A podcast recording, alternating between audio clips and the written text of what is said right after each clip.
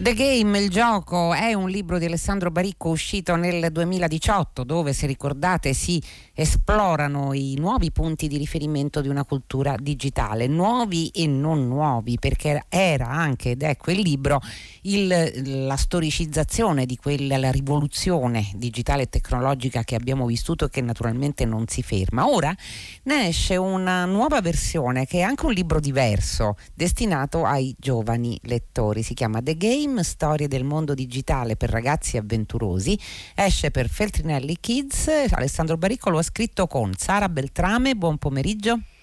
Buon pomeriggio a tutti. E le illustrazioni sono di Tommaso Vidus Rosin. Buon pomeriggio anche a lei. Buon pomeriggio. Allora, Sara Beltrame, eh, The Game, questo The Game in realtà che procede parallelamente al primo libro, al libro da cui se ne sono, ne sono usciti per gemmazione anche altri, eh, si propone ai lettori più giovani come una mappa di quello che teoricamente loro conoscono già, almeno le ultime derivazioni di quella storia, però eh, tenta di ricostruire tutto quello che è avvenuto prima, eh, cominciando davvero dalle origini. Qual, qual, è lo scopo di riscriverlo per, appunto, per lettori più giovani di quelli del, rispetto al primo libro? Eh, beh, intanto lo scopo è senz'altro mh, mm, quello di includere questi giovani lettori, di coinvolgerli in un dialogo che è, è iniziato con, con, il saggio pubblicato da Baricco, appunto come, come dicevi, un dialogo assolutamente necessario nel quale loro sono eh, i protagonisti, no? varie generazioni sono protagonisti di questa storia con il saggio di Einaudi eh, chissà eh, alcune generazioni si sono sentite coinvolte no? in, questo, in, questo, racconto, chiamate appunto a, a, ad avere un'opinione su questa, su questa, storia, su questa mappa che Baricco ha, eh, ha disegnato per noi, ha tracciato per noi e eh, ovviamente sare- era interessante no? includere in questo, in questo, dialogo e mettere attorno ad un tavolo anche le generazioni più giovani. Quindi per me, a me quando è stato proposto il progetto, la prima cosa che ho pensato è stata dopo aver letto ovviamente il saggio e averlo trovato molto, uno spunto molto interessante dal quale iniziare a dialogare che era necessario includere anche le generazioni che sono protagoniste adesso di questa rivoluzione e che magari non conoscevano le, le, prime tappe di questa storia, perché quello che poi avete fatto è di organizzare eh, quello che era un saggio, un saggio narrativo per tappe in un racconto che parte addirittura dall'isola dei computer, che è la più antica di tutte quelle che poi sono contenute nel libro perché è nata negli anni 40 poi di fatto. E l'idea di costruirlo come una mappa, una mappa anche visivamente, poi sentiremo anche Tommaso Vidus Rosin su questo, Sara Beltrame?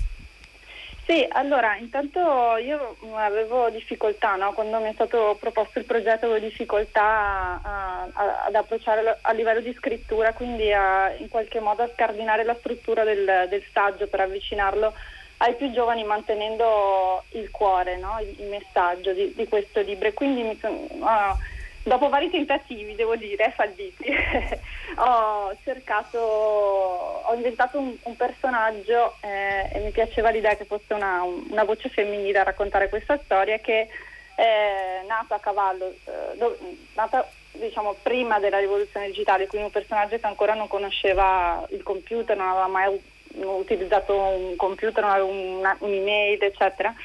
Um, e eh, che questo personaggio fosse ossessionato dalle domande e una volta entrata, entrato in casa sua questo oggetto misterioso iniziasse a farsi delle domande su chi avesse inventato il computer, perché eh, e come erano questi personaggi che si erano inventati questo strumento così rivoluzionario che permetteva e per, permette a questo personaggio di rispondere a tutte le sue curiosità, a tutte le sue domande in un secondo. E le risposte a queste domande fondamentali eh, le trova il personaggio nel libro di Baricco eh, e quindi eh, il personaggio accompagna i lettori in un viaggio dentro al libro di Baricco e, mi, e ci siamo immaginati questo viaggio come fosse un, uh, un, viaggio in un mare pieno di isole. Eh, la prima è quella che appunto citavi tu, è l'isola del computer eh, che è fondata, che viene fondata nel 1900, eh, negli anni 40 più o meno, fino ad arrivare al territorio del futuro eh, nel quale iniziamo ad incontrare le tracce della, dell'intelligenza artificiale. E quindi questa è una delle mappe possibili ovviamente, questo è quello che, è, eh, eh, che, che bisogna, bisogna, dirlo, insomma è uno dei, dei, percorsi possibili che possiamo fare perché questa storia può essere raccontata eh, in, in, diversi modi, insomma questa è quella che abbiamo pro, eh, deciso di proporre noi ai ragazzi. E credo che questa formula abbia divertito molto l'illustratore Tommatus, Tommaso Vidus Rosin perché parte, il libro si apre addirittura nelle, nelle primissime due pagine come nei fantasy, come nel Signore degli Anelli per essere chiari, con una vera e propria mappa che parte dal mondo analogico e poi eh, ovviamente procede verso destra, verso il territorio del futuro e come diceva Sara Beltrame l'intelligenza artificiale, AlphaGo e tutte le anticipazioni esatto. che vengono date dell'intelligenza artificiale. Sì, come l'hai immaginato questo mondo? Beh, eh, diciamo che abbiamo fatto diversi tentativi, eh, um, molto, molto diversi, era difficile da inquadrare e penso che poi alla fine ehm, abbiamo risolto con, con, questo mondo in cui sbucano delle, delle, isole di volta in volta che viene inventato qualcosa. E, e la rappresentazione dell'isola eh, beh, eh, segue un po' un'infografica, nel senso che eh, mh, le coordinate geografiche sono gli anni, quindi è pur sempre un viaggio storico, insomma, e, e poi si, ci si addentra nelle diverse città, eh, nei, diversi palazzi, nel, incontrando personaggi. Eh, l'abbiamo pensato un po' cercando di semplificare, di, di, sintetizzare magari quel senso un po' di meraviglia che abbiamo avuto noi quando abbiamo avuto a che fare per la prima volta con, con dei videogiochi piuttosto che con un cellulare. E, e quindi abbiamo costruito questo mondo, abbiamo cercato di, di dargli delle regole eh, fisiche eh, su cui insomma, costruire un po' questo viaggio che inizia con una bicicletta che poi si trasforma in barca in una realtà che è sempre più, più leggera, che alla fine è il game, che non è altro che la, che la nostra realtà più assieme a quella digitale, quindi un mondo che, che si è sempre avvicinato di più fino ad essere qualcosa di totalmente nell'aria, insomma, qualcosa che respiriamo. Senta Tommaso, diventa più facile o più difficile man mano che si va avanti? Perché quando si disegna, che so, il Commodore 64 C64, quindi uno dei primi computer nato nel 1982, ma poi si arriva a Fortnite eh, nelle ultimissime ehm, pagine. Ecco, diventa più complicato o no? diventa più complicato perché adesso utilizziamo anche degli oggetti che sono semplicemente dei, dei piccoli rettangoli, no? lo smartphone è, è, qualcosa di molto stilizzato, quindi riuscire a disegnarlo eh, in maniera, eh, diciamo, è un po' una sfida, nel senso che eh, diciamo che la difficoltà era, eh, secondo me il salto è stato quello di immaginarsi questi, questi strumenti nuovi più come delle, delle finestre e, e, quindi di andare più verso i contenuti. Fortnite per esempio io non sono un, un amante dei videogiochi, Fortnite non sapevo cosa fosse e, ho iniziato a, a, cercare di immaginarmelo da, da quanto ha scritto Sara senza andare troppo a vedere poi effettivamente cos'era, e, e, però eh, ho cercato di sintetizzare, diciamo, eh, di andare proprio al cuore della cosa, quindi qualcosa di molto divertente, qualcosa di, eh, di giocoso, però eh, si può anche non combattere, quindi rilassante addirittura. E quindi diciamo Cambiano anche siamo... i colori. Sì. sì, sì, concluda, concluda pure. No, è che ci siamo spostati da... Eh, il viaggio va da, qual- da un inizio molto materico diciamo, a, a qualcosa di, di, più concettuale, ecco, di, di più una, ecco. Senta, cambiano anche i colori man mano che passano le aeree e passano le isole, Tommaso Vitus e Rosin. Penso per esempio all'isola del webbing. Eh, per essere sì. chiari, eh, comprende Napster, Wikipedia, Skype, YouTube, quindi siamo più o meno dal 1998 al 2005-2006. Ecco, sembra di, di essere nel nel momento di, di, una glaciazione che però si scioglie nel fuoco perché siamo fra i ghiacci e la lava. Quindi insomma, ha anche immaginato del, ha cercato di dare un'immagine visibile, riconoscibile eh, a qualche cosa di totalmente immateriale in realtà. Eh, sì, beh, ma ehm, eh, diciamo che le, queste visioni eh, sono frutto di un eh, dialogo continuo con Sara. Frutto di un, che, credo che abbiamo... sì, di, di, un dialogo continuo con Sara. Pronto? Sì. E, sì, sì, la sentiamo.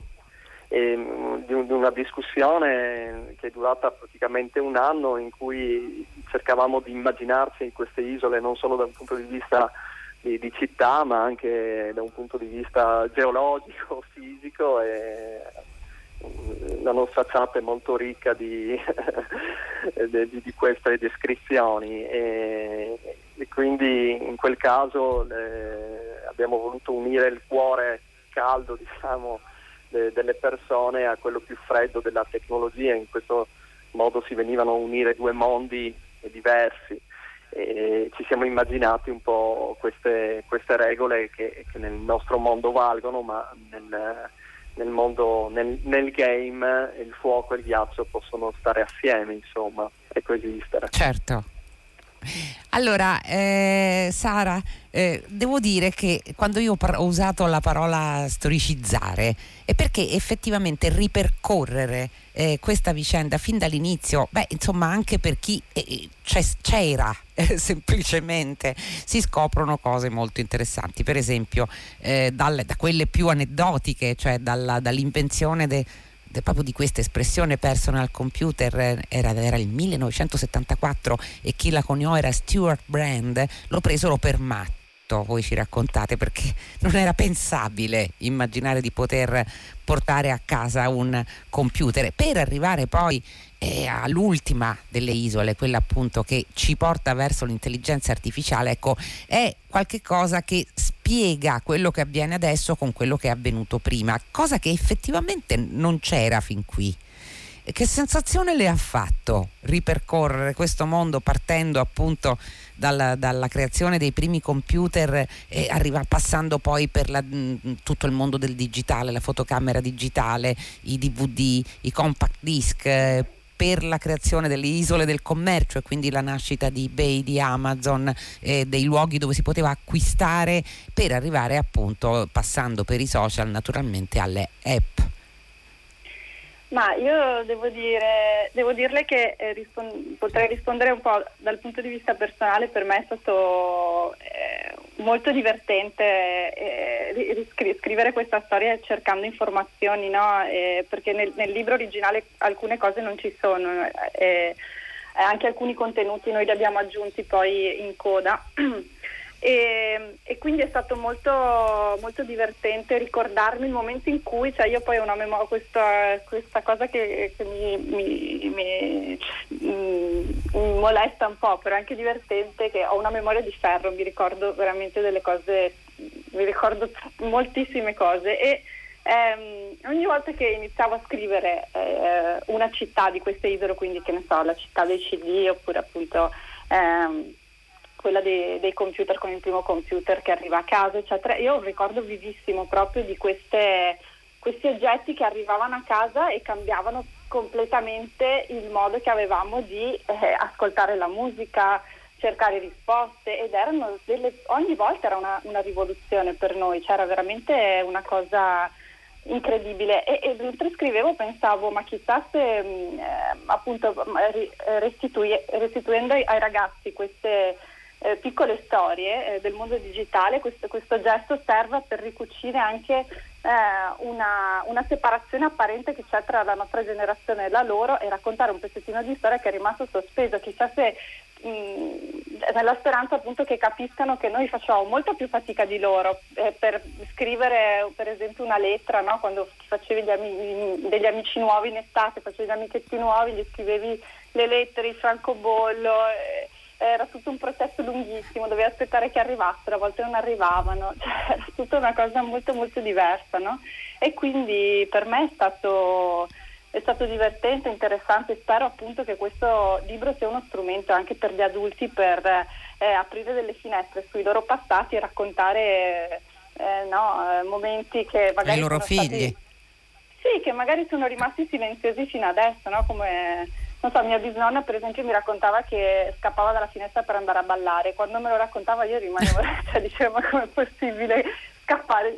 Cioè, scappare dalla finestra per, per ballare. Cioè, io andavo in discoteca mentre me lo raccontava probabilmente, no? mi sistemava l'orlo della gonna, vedeva se poteva tirarlo un po' più sotto e poi mi diceva ma io scappavo dalla finestra invece io prendevo una, un autobus a bicicletta e andavo a ballare. No?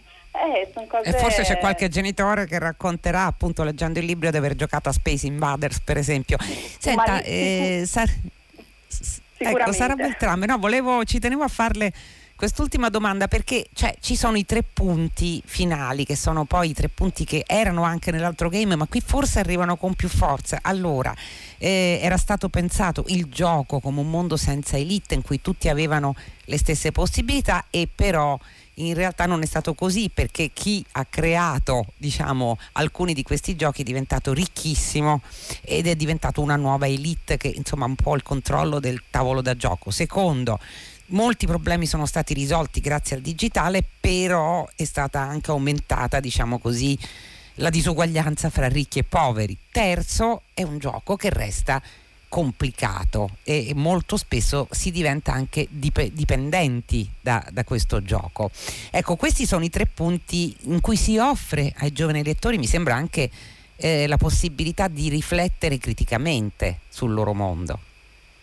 Assolutamente, infatti io spero appunto che questo libro sia per loro uno strumento per capire che ogni volta che stanno eh, camminando sul mondo, vivendo, diciamo, eh, che lo facciano con consapevolezza perché questa cosa lascia una traccia evidentemente no? e noi nel game lo vediamo in maniera abbastanza palese proprio con questi tre punti che lei eh, stava menzionando e, e, e, questa cosa se hanno consapevolezza di questo eh, ovviamente probabilmente molto probabilmente saranno anche in grado di riparare il game dove mostra le sue crepe più profonde che sono queste che, che stiamo enumerando io Mm, non ero così fiduciosa, però invece ultimamente sì che mh, mm, forse anche per la situazione che stiamo vi- vivendo in questi, in questi giorni sì credo che, che, sia possibile che loro appunto prendano consapevolezza di alcune torciture del game e possano essere in grado appunto di raddrizzarlo dove mh, mm, evidentemente non ha funzionato e ha tradito diciamo in qualche modo l'idea dei progenitori di questo, di questo progetto.